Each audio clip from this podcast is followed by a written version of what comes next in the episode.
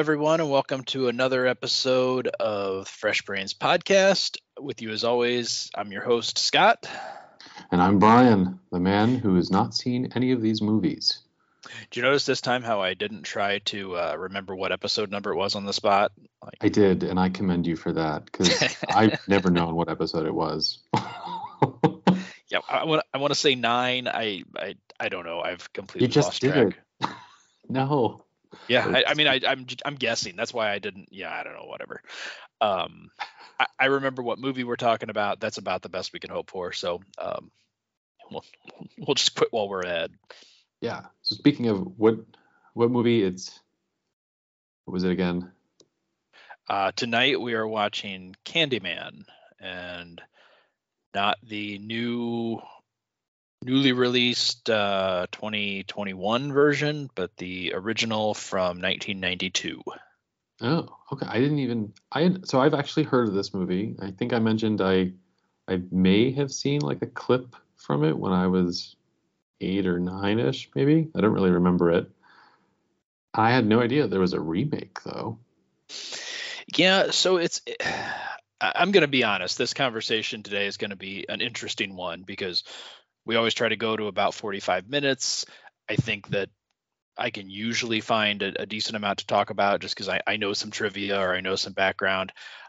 I don't know a ton about this film. I'm kind of I'm not going in blind. I, have seen the movie, but I just don't have a lot of background here.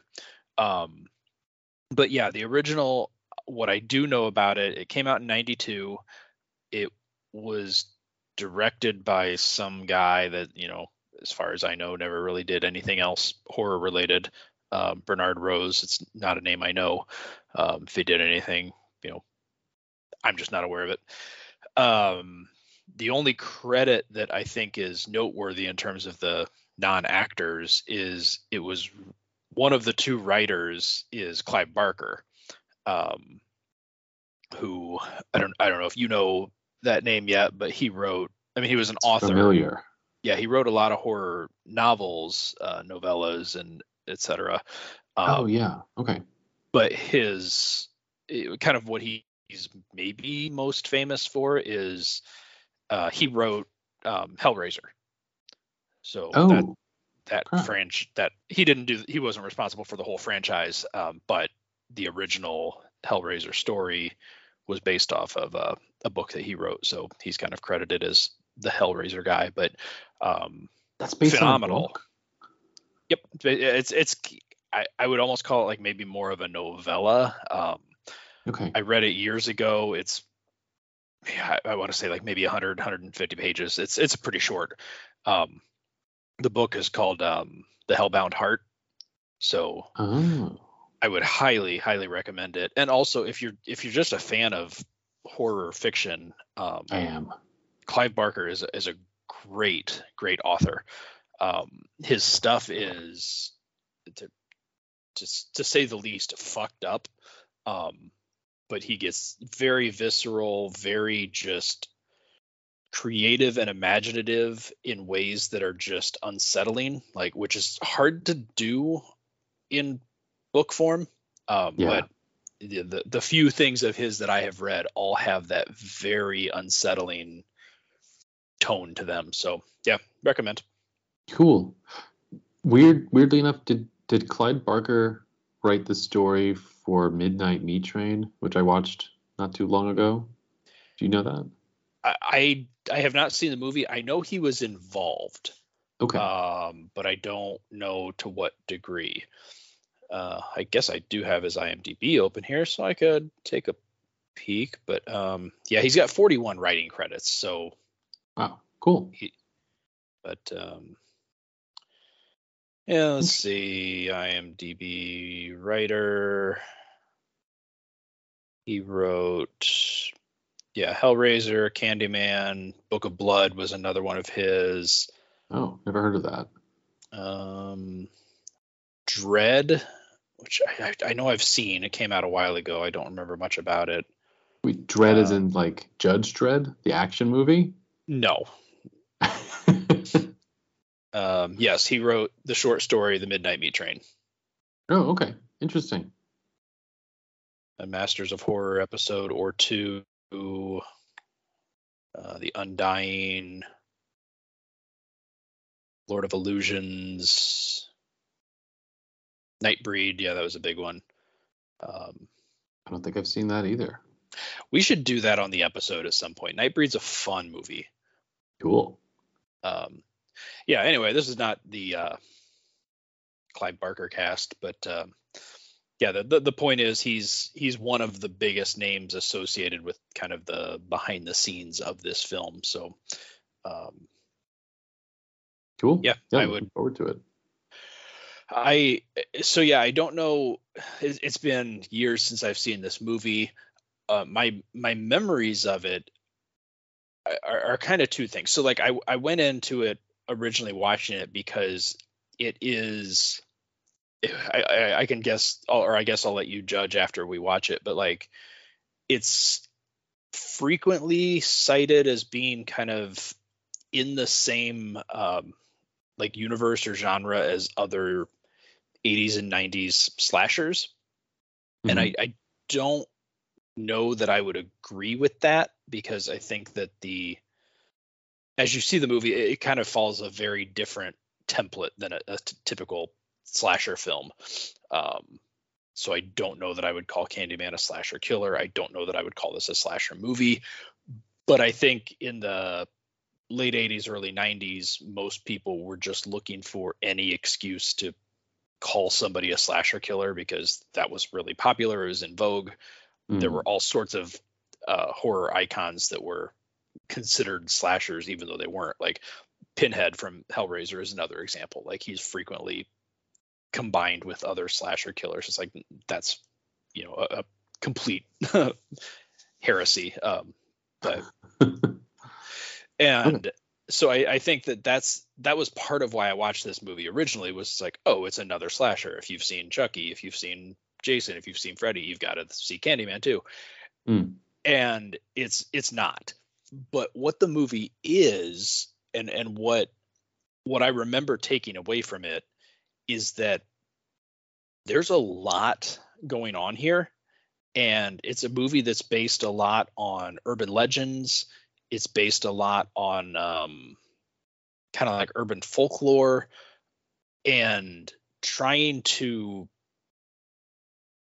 I- don't know it's hard hard to even describe but like there's a lot going on and I feel like on the one hand it's kind of a jumbled I don't, I don't want to say mess but it's like it's it's very confused with how many things it's trying to do but on the other hand there's something brilliant about it so you know Okay. i'll let you kind of decide but it's it's definitely an experience it's definitely a trip so i knew that i wanted to get to it sooner rather than later when we did the show and so that's why even in the first 10 episodes i definitely wanted to, to throw it in there um, and i'm not a big fan of this personally but i think it's the kind of movie that if you were a like uh like film critic or you know the, the, the kind of thing like Mhm. uh, to analyze films you know and, and to try to really dig into what's the meaning what's the message what's all the stuff going on like there's probably a shit ton of meat to this Oh, cool. i'm not going to begin to pretend like i'm smart enough to do any of that analysis but um,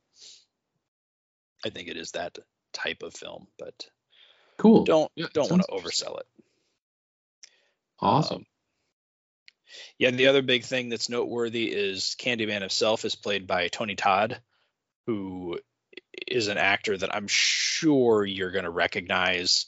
Uh, he has, you know, 250 some acting credits, but he's just been in a ton, a ton of shit, and he's a great actor. He's super cool. Um, a big fan of his. Like anytime I see that Tony Todd's involved with a movie, it's it's great. But this is the one place where I think most horror mo- horror fans are most familiar with him. Hmm. Um, so, yeah, he definitely carries the film in a lot of ways. But um, Hmm. anyway, yeah, I mean, do you know anything about the movie or any thoughts or preconceived Yeah. notions? I think I have some preconceived notions. Like I vaguely remember it's like an urban legend. And then I get sort of confused about what the urban legend is. Is it that maybe it has like something to do with like looking at a mirror with the lights out? Yeah, I mean that's part of it. It's the. Did you ever play like Bloody Mary as a kid? Is it like Bloody Mary, like where you're supposed to say Bloody Mary a certain amount of times with the mirror with the lights out, that kind of a thing? Right, right. Okay. I I think that's it. That's all I know though. So Yeah, that's a. I mean that's part of it, but that's such a small part of it, which is the interesting thing. So okay. Cool. yeah, I don't know. I think we're going a little short here for our intro compared to what we normally do, but I just I don't know what else to say. I feel like it's just the kind of movie that needs to be experienced. So Did it? uh, yeah, I guess. And I and I from my side, I'm worried. I don't want you to sort of spoil it for me. I feel like sometimes if we if we over talk about stuff, I, I get too hyped, and I don't know. I don't want it to mess with my perceptions of it. Yeah, But- and in this case, I, I hear what you're saying, and I'm I'm definitely not trying to sell it or not. Yeah. It's just you know kind of what my experiences were the first time I saw it. So it's like I said, definitely worth seeing. I I don't I, I don't know where you'll come out on the other end, honestly. Cool. All right.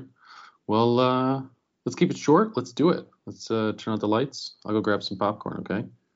All right, we'll be back in just a couple of minutes to uh, give our fresh thoughts on Candyman. Let's all go to the lobby. Let's all go to the lobby. Let's all go to the lobby to get ourselves a treat. Delicious things to eat. The popcorn can't be beat. The sparkling drinks are just dandy. The chocolate bars and the candy. So let's all go to the lobby to get ourselves a treat. Let's all go to the lobby to get ourselves a treat.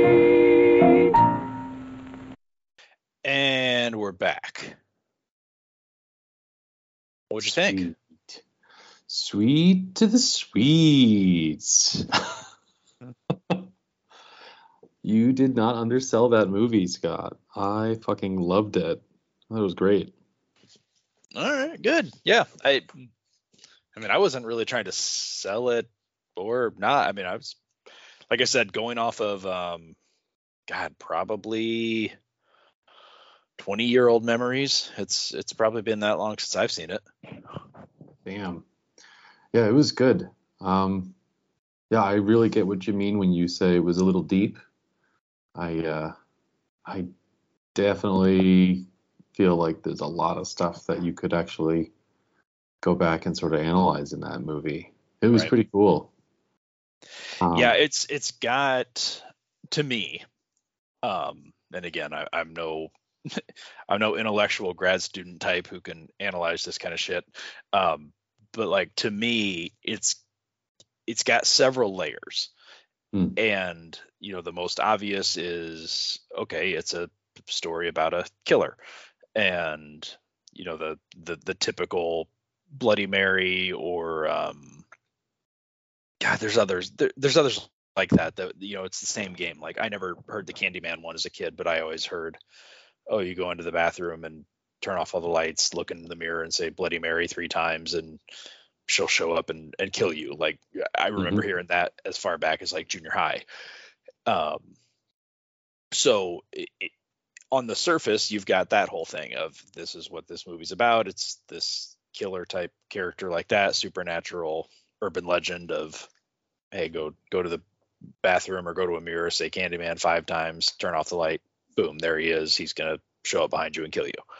Yeah. And even at the beginning of the movie, that's what they discuss. Um, but I think where this movie does something different is that when I look at modern horror films, they would have taken that idea and that's exactly what it would have been. It would have been a series of teenagers who are daring their friends to go into the bathroom, you know, at a party and go to the mirror and say Candyman five times and then they die and then it's somebody investigating it and then a few you know half an hour later somebody else does it it's just a series of kills like that's what this movie would have been or could have easily devolved into Yep. and i think they they did something more Yeah, definitely. I think I was when at the beginning of the movie they they do sort of set it out and it's it's almost totally in your face with it too. They're like we're going to talk to you about the importance and relevance of like urban mythology right? And we're going to view this soul story from that lens. And it's totally deep actually. I, I thought it was pretty deep. Like um it was it was really interesting, and then it sort of really just goes into you know she she starts becoming the myth herself, right? And it sort of talks about like you know what what is the power behind myth and and how do you kill a myth? And you know do myths have power beyond ourselves? I, I i, don't know. I'm also not the the analytic let's analyze this movie kind of thing but I think that's that's like as good as I can do. Like in the end, he tries to sort of steal her to him, right? And they're in this big giant fire pit, right? And the idea is that she'll have disappeared and you know the myth will have grown, right? He'll have grown in power. Um, because she'll have killed someone while she was, you know, held essentially hostage at this hospital, escaped, made an appearance and then disappeared forever, right? But then instead she turned it around and she literally killed the Candyman, right, with a burning piece of wood. And so he like died in the fire. And so because people saw her coming out of the fire, that killed the myth of, oh, there's this Candyman, right? So he literally died, even if he was a myth or not. And then she became the new myth. Mm-hmm. Yeah, I don't know yeah that's that's an interesting analysis like i i knew obviously there you know there's the the angle that she becomes kind of the next incarnation of candyman but i yeah. i had never i never thought about it from the perspective of she re- she replaced him obviously in the sense that she's now the one who shows up in the mirror but i i didn't really think of it as a replacement so much as an alternative. Like, you know, somebody could go to the mirror and say Candyman, or they could say Helen, and either way, you know, the, the effect would be there. But you're right. Like, she kind of. You, you, you, what what you said is interesting. You know the the the fact that she killed him in the fire like changed things, and it, it's interesting because as I was watching that, you know the the sadistic horror fan in me was thinking like oh no she's going to get out of the fire. Like i don't want her to get out. Like I, not that i want her to die. Like that sounds horrible. But like that would have been such a dark ending to this of he and you know the, the two of them die together um although i mean candyman's already dead so i guess you're re-dying. But the I, it kind of like one of those you know religious sim- symbolism of you know she dies with him and the baby also like therefore they kind of become this supernatural urban legend family and I, I I liked that. I you know the the like I said the dark kind of twisted side of me thought, "Oh, that's poetic. That's that's a great yeah. way to end this." Instead, she does get out. Now, it's very short-lived cuz she immediately then dies from you know or the damage she took from being in the fire but not before she was able to save the baby give that back but i think the other important thing that that did by having her get out was that whole community there in Cabrini Green now had a connection to her. And it was, on the one hand, they fear her but they also respect her because she did save you know the baby. So she she was almost like you know the vengeful god that you should fear of she can do great things. She can save you know this baby who's been missing but she can also murder and terrorize and you know bring vengeance. So I think that's part of why they all showed up at the funeral as well, is to kind of like, yeah, we need to pay our respects because she's godlike to them now. Little little Old Testament. Yeah. Right, right. You know, and they they I was thinking this in the scene. So, you know, in the beginning of the movie, she sort of uh, too many thoughts at once. So I know, right? I, I loved I loved how oh god, another thought. Crap. I should be writing these down. Um, so in the in the beginning of the story, I'll try and remember all three things. In the beginning of the story, she's it's again, it's like kind of I guess it's not quite like breaking the the fourth wall or whatever, but the, they're literally telling you that we're going to study myth, right? And we're going to look at this myth through the eyes of a grad student.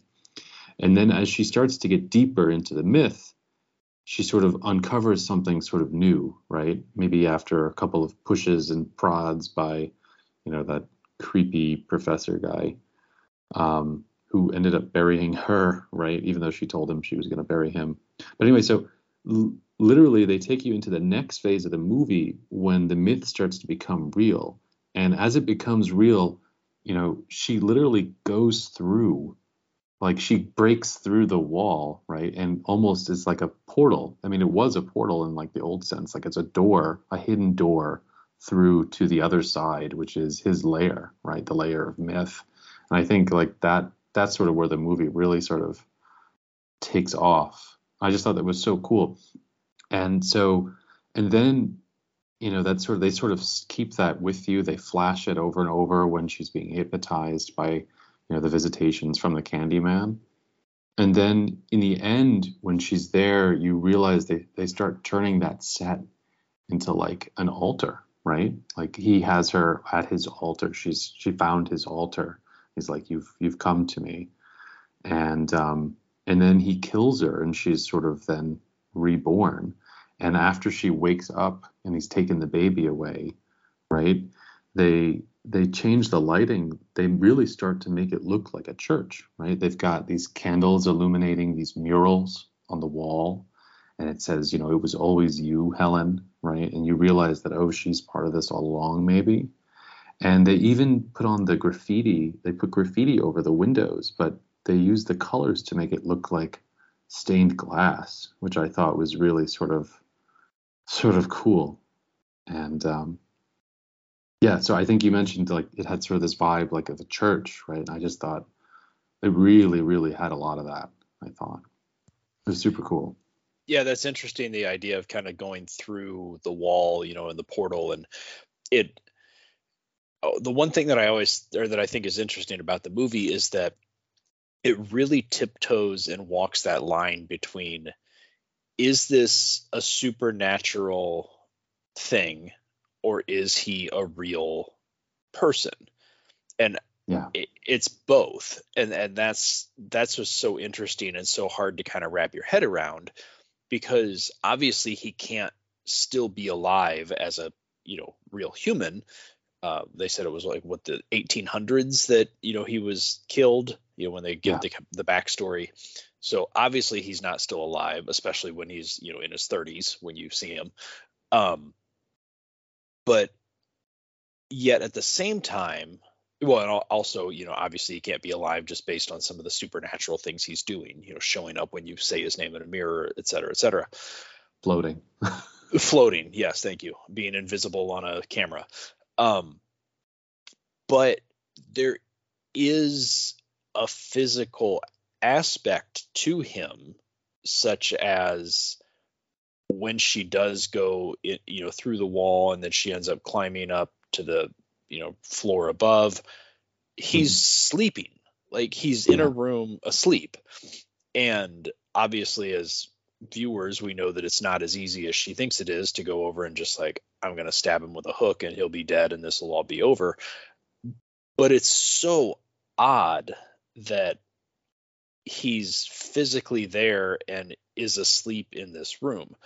And it you know goes back to when she was investigating and kind of talking to the kid there at the um at Cabrini Green and people like that. And it's like she kept saying like where is Candyman? Like she was looking for him. And I'm like how do you look for a dead thing? Like it's this it's you're talking supernatural. And so like when the kids like he's in there and points to the one bathroom or oh he's over here. It's like no he's he's not. Like that doesn't make any sense. But then these scenes later kind of make it seem like well yeah it kind of is. And, and and i don't know. I, I have a hard time wrapping my head around this idea of he's he's physically a thing but he's also not physically a thing. And it also then you know comes to the end where she's able to kill him.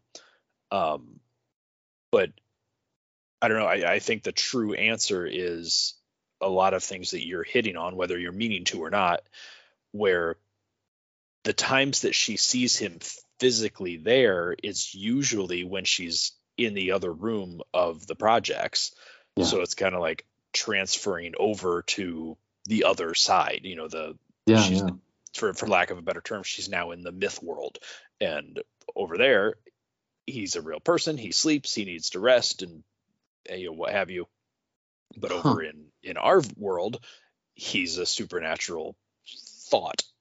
Um, you know, and yeah, similarly at the end, like she air quotes kills him, but I don't think a flaming piece of wood is gonna kill Candyman, but people seeing you know him die will kill him you know it's it's a, it's like the the freddy krueger idea of well nobody's afraid of me anymore therefore he loses his power and he's gone. But you know, exactly. And and like the reason he first came to her right? You know maybe there's an argument to be made that you know she's a candy man but i think the real reason like how do you kill a myth? You kill a myth by making people not believe in it anymore right? And so how did she kill him she killed him because you know she sent a guy who beat her up with a hook in his hand who claimed to be the candy man that people had seen, she sent that guy to jail. And so everybody in Cabrini Green's going to be like, oh, well, there was a Candyman, but he was just a guy, and now he's in jail. So the myth really wasn't just a myth, it was just some guy. So Right. that would have killed the myth. So then he came to her, right? Probably one of his strongest believers because she, you know, was researching him at the after, you know, she killed it. And then by sort of, I guess, possessing her, he sort of brought himself back to life. And then if she escapes the fire with the baby, then maybe people can say, oh, well, it was just her all along. There still never was a Candyman. So then she killed him both in his world with the flaming stick, but then she also sort of killed him in our world by providing some sort of plausible plausible explanation for all the things that happened. Like, oh, why didn't people find her? She was hiding in the fireplace. You know what I mean? right Kind of a thing. I, it was Yeah, uh, really well- cool. and he, and he also comes to her early on and and physically says i need you you know it, it reminds me of the the i know you haven't seen this yet but there's a whole the whole plot of you know freddy versus jason is similar like Mhm. freddy is has lost all his power because nobody remembers him and so he basically brings jason back and is like go on a killing spree for me because then people will start being afraid again and i'll get my power um it's you know it's it's a ludicrous version of this but it's the same kind of idea like Hmm. candyman comes to her and says like yeah there's no fear anymore i'm going to create the fear. Like you're going to be a part of this and it's why he doesn't just outright kill her. I mean right. there there's also you know the the scene where she first says his name in the mirror. He doesn't show up immediately. Like he bides his time and toys with her. Like he Yeah. he's using her as a pawn to build up this fear and build up this belief that oh candyman's really there people start believing that people start getting afraid he gets his powers back he's now strong again Yeah. And maybe it sort of backfired again too in the beginning now that I think about it. Because, you know, why wouldn't he kill her in the beginning? He wouldn't kill her because, you know, the more people writing about his myth, the more power he would have. But then when she ac- sort of puts away this guy claiming to be the Candyman, that like accidentally degrades his power way more than it was supposed to. Mhm. I don't know. It's kind of it's super interesting. to think about. So one of the other aspects, much more superficial than the you know deep talk we've gotten into thus far. I never Um, expected a deep talk on this podcast. Sorry, viewers, listeners. um, when I said before we watched it that, that like my memory of it was that it was kind of messy.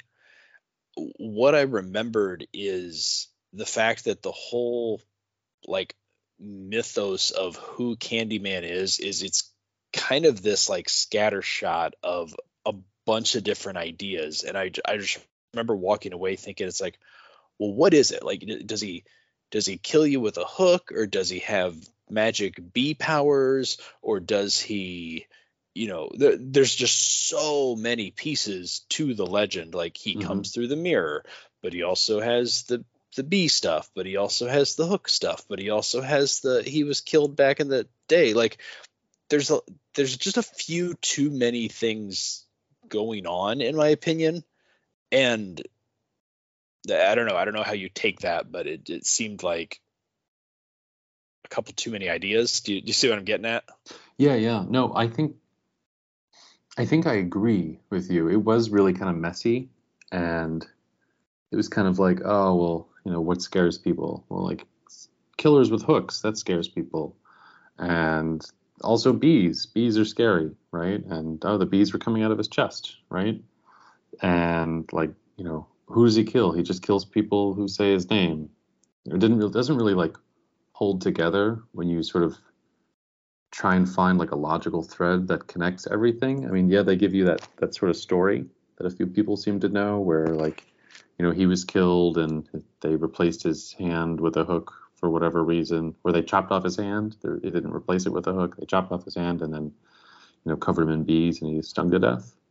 right But looking at it sort of another way, I think it almost makes it a little more realistic, kind of, because if you think about some of the like, and maybe again, I, I don't really know much about myths, but I feel like some of the myths that I have heard, like, there's a lot of different weird little variations to them that sort of get like mushed together, right kind of, and they don't really hold up. So yeah and that, that's one of the things i was going to bring up is that it, Oh, okay. it might kind of play on that idea of Uh, like the telephone game or or similar to what the you know the husband helen's husband said when he was teaching the class. It's like oh well this person heard the story this way and this person heard that it was in miami. This person heard that it was in new york. And Yeah. well no i heard the gators were eight feet long. Well i heard that they were this. And it's like his comment is like well how can all of these stories be true when obviously they contradict? And it's like i think that might even though maybe i'm giving him too much credit but like maybe that's where some of that comes from too is the idea that it's uh, you know the, the mashup of different ideas um and they, and they play it off a little bit too because they do give a, a an origin story of him and here's all the things that happened here's the true story behind who this guy was Yeah. now you have to take that with a grain of salt too because how much data do you really have about a guy who was you know the, the son of a slave who was murdered in 1890 or whatever year it was? Like maybe the whole bee thing and the hook thing and all of that was also just you know urban legend you know not Yep. you know factual either but um it was on the murals in in Cabrini Green. So I mean it's it's obviously what's believed but is it historically accurate? Yeah who knows Yeah. You know, now I'm sort of thinking about the scene in the beginning where you sort of, after he sort of monologues that he's going to come for you, essentially, and then they transition to the city, right, with bees erupting over it, right? And and then they transition to they sort of slowly zoom in on the city and then you get to your story, right? So like what was up with the cloud of bees, right? I wonder if like because the bees are sort of like a buzzing cloud, like whispering. I wonder if that's sort of like a metaphor for you know how these things sort of spread, right? It's like people just whispering and buzzing and passing it on, and it slowly like spreads almost like a like a cloud of fear or whatever. I don't know. Other random thoughts I'm totally not qualified to say. yeah, I loved this movie. I thought it was great. And at the same time, freaking jump scares. Holy crap. They got me I've almost never every heard you time. yell so loud. every freaking time the hook through the mirror like that's what i really like about this movie it had like this kind of like juicy intellectual side to it i guess which is kind of rare i think in a lot of horror movies and um and then it had like you know standard oh, i'm gonna go watch kind of like a creepy great to watch with the lights off kind of movie right where there's like oh hook hook arm coming through the mirror right yeah, really, I liked it. I think this is this is going to go down as one of my favorites. Yeah. So here, here's the real question, you know, the, the Okay. elephant in the room question. Would you be brave enough to do the Candyman thing in the mirror? No, I would not. Why? I'm, I'm curious. Are you a superstitious person? I'm not superstitious, but I don't know. Maybe if I had somebody else with me, yeah, I might do it with somebody else, but probably not alone in my apartment. I'm the kind of guy who like I'll wake up in the middle of the night, get like a creepy feeling, and then like turn the light on and, and fall back asleep with the light on.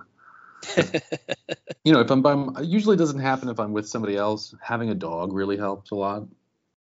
But uh but yeah, sometimes I get creeped out. Like I feel like and this may be totally stupid. I feel like one time I might have seen a ghost, which was super creepy. I don't know. Mildly superstitious, I guess. I would say I would say slightly. Hmm, interesting. How about you? Would you do it? You've probably done it. Um, I I'm trying to think if I ever have, and I feel like the Candyman thing. No, I have not done. Um, I we I believe we did the Bloody Mary thing in junior high once, and there were like two or three of us that you know did it together. Um, I lived to tell about it, and you know, there- there's other things like that. Like I feel like, um, oh God, what was the other one that? if you had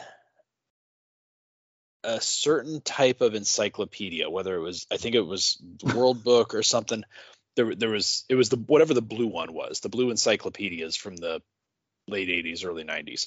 Okay.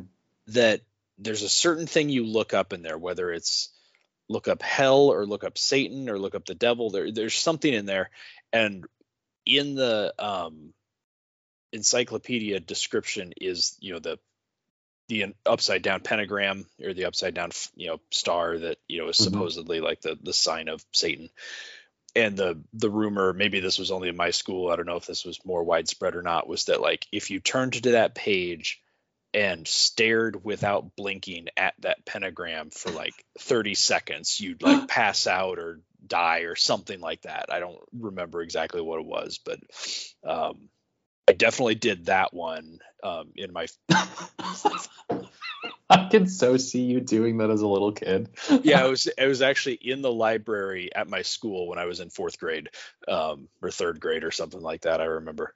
Um, so yeah, we did that. We did the Bloody Mary. I don't think I ever did the Candyman, but also like the thing is, me as an adult who's, you know, as agnostic as they come with regards to pretty much all of this stuff Mhm. um, you know my my belief on uh, religion ghosts all that kind of stuff is basically like yeah i've lived for 40 years and i've never seen or experienced anything that would make me think that any of this is real yep.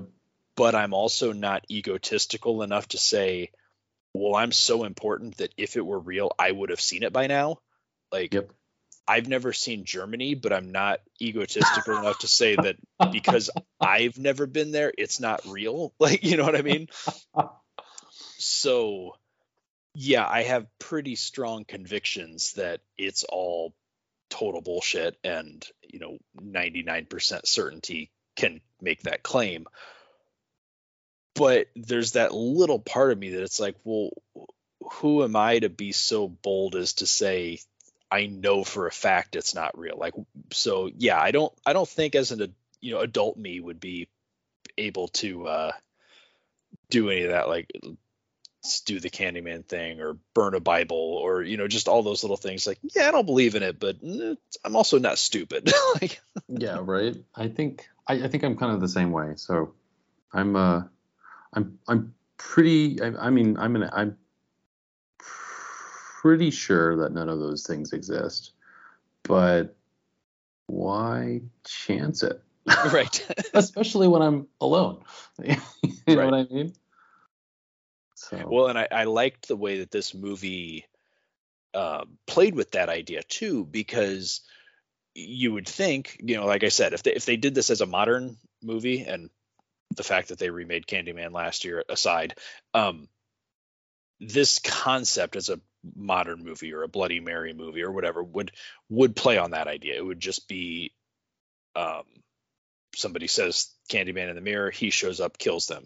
20 minutes later, somebody else does it. 20 minutes later, somebody else does it. And that in and of itself, okay, sure, terrifying. You do this, it's going to cost you your life. Yep. But the way that this movie twisted it was for Helen, it's like, no, no, no. Like it's it's not about you're gonna die. It's about you're gonna get fucked with. Like, and even like toward the end, the dying was the least of her concerns. Like, because she had been through so much, and like every time you think, oh, she got away with this now, or she's finally got some proof to be able to show she's innocent, it twists and actually just turns into more evidence compounding against her. like, and yeah, he she's so framed and so screwed that she's done. Um, which to some degree is far worse than just a quick death with a hook, probably. Um, oh yeah. But, you know, I I love the way they. I think a, a, couple of the movies movies we've watched have done this already, but um, you know, there's it's like a.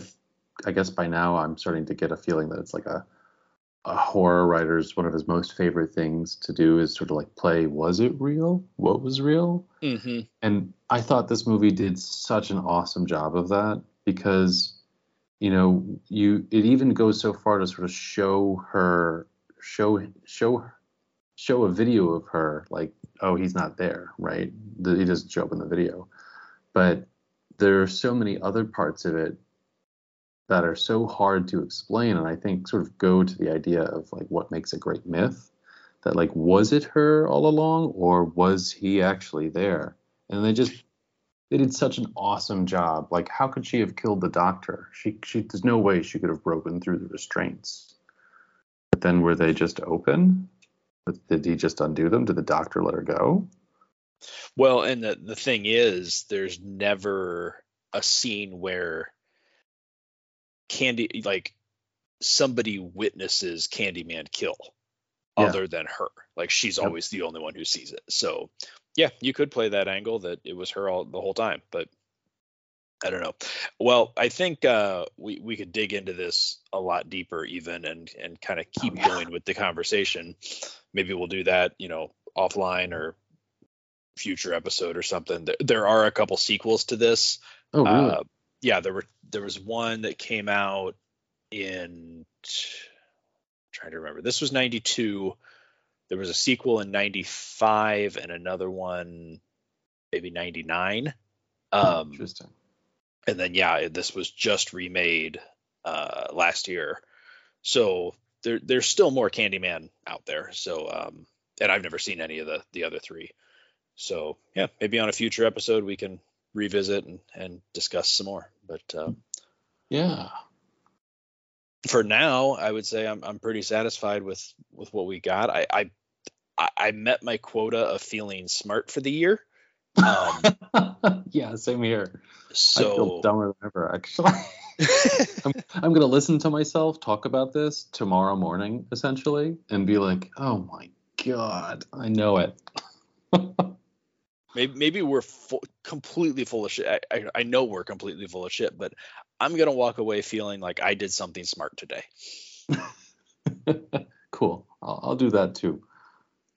All right. Well, if you have um, you know any evidence to back up what uh, we, we've said, or if you've read the the story that this is based on, or have a completely different interpretation, we would love to hear it. Uh, jump on social media. Uh, we're on Facebook. We're on Instagram. You can get a hold of us either either place there, and you know add add your comments or your um, interpretations. You can also email us at freshbrainspodcast at gmail.com. Uh, we'd love to hear from you in any of those fashions. Um, and otherwise, like, yeah, I, I, don't think there's there's a whole lot more to say. I would I, I would encourage more more conversation and, and interpretations, but um, I personally think my, my brain is done. I'm I'm gonna leave this alone and happily walk away knowing that it took me 20 years to come revisit this movie, but it definitely won't be 20 years before I do it again. Cool. Keep it sweet, everybody. yeah, that was okay. I, I, lied. We're not done yet. okay. It was a thought I had way early on, and I, I kept getting distracted because we were talking about other things. Back to the fact that it was so messy. What the hell does the candy have to do with anything? Like I have no idea. Really good point, for Scott. the sweet. He's the candy man. There's the fact that she finds the the candy in the apartment with the the razor blades in it. It's another creepy element. why? What what? Yeah. I, I don't get it. So I'll leave that as the uh, homework for the listeners. If you know what the candy means, if you've got thoughts, jump on social media. Let us know. We'd love to hear from you g- give us some education. Um, any any parting thoughts there, Brian? Uh, sweet bees, honey. I, I guess. Those were the thoughts. Hmm, all right. Um, well, I guess until uh, next week, I'm Scott. And I'm Brian. And uh, my brain's tired of thinking. I'm done.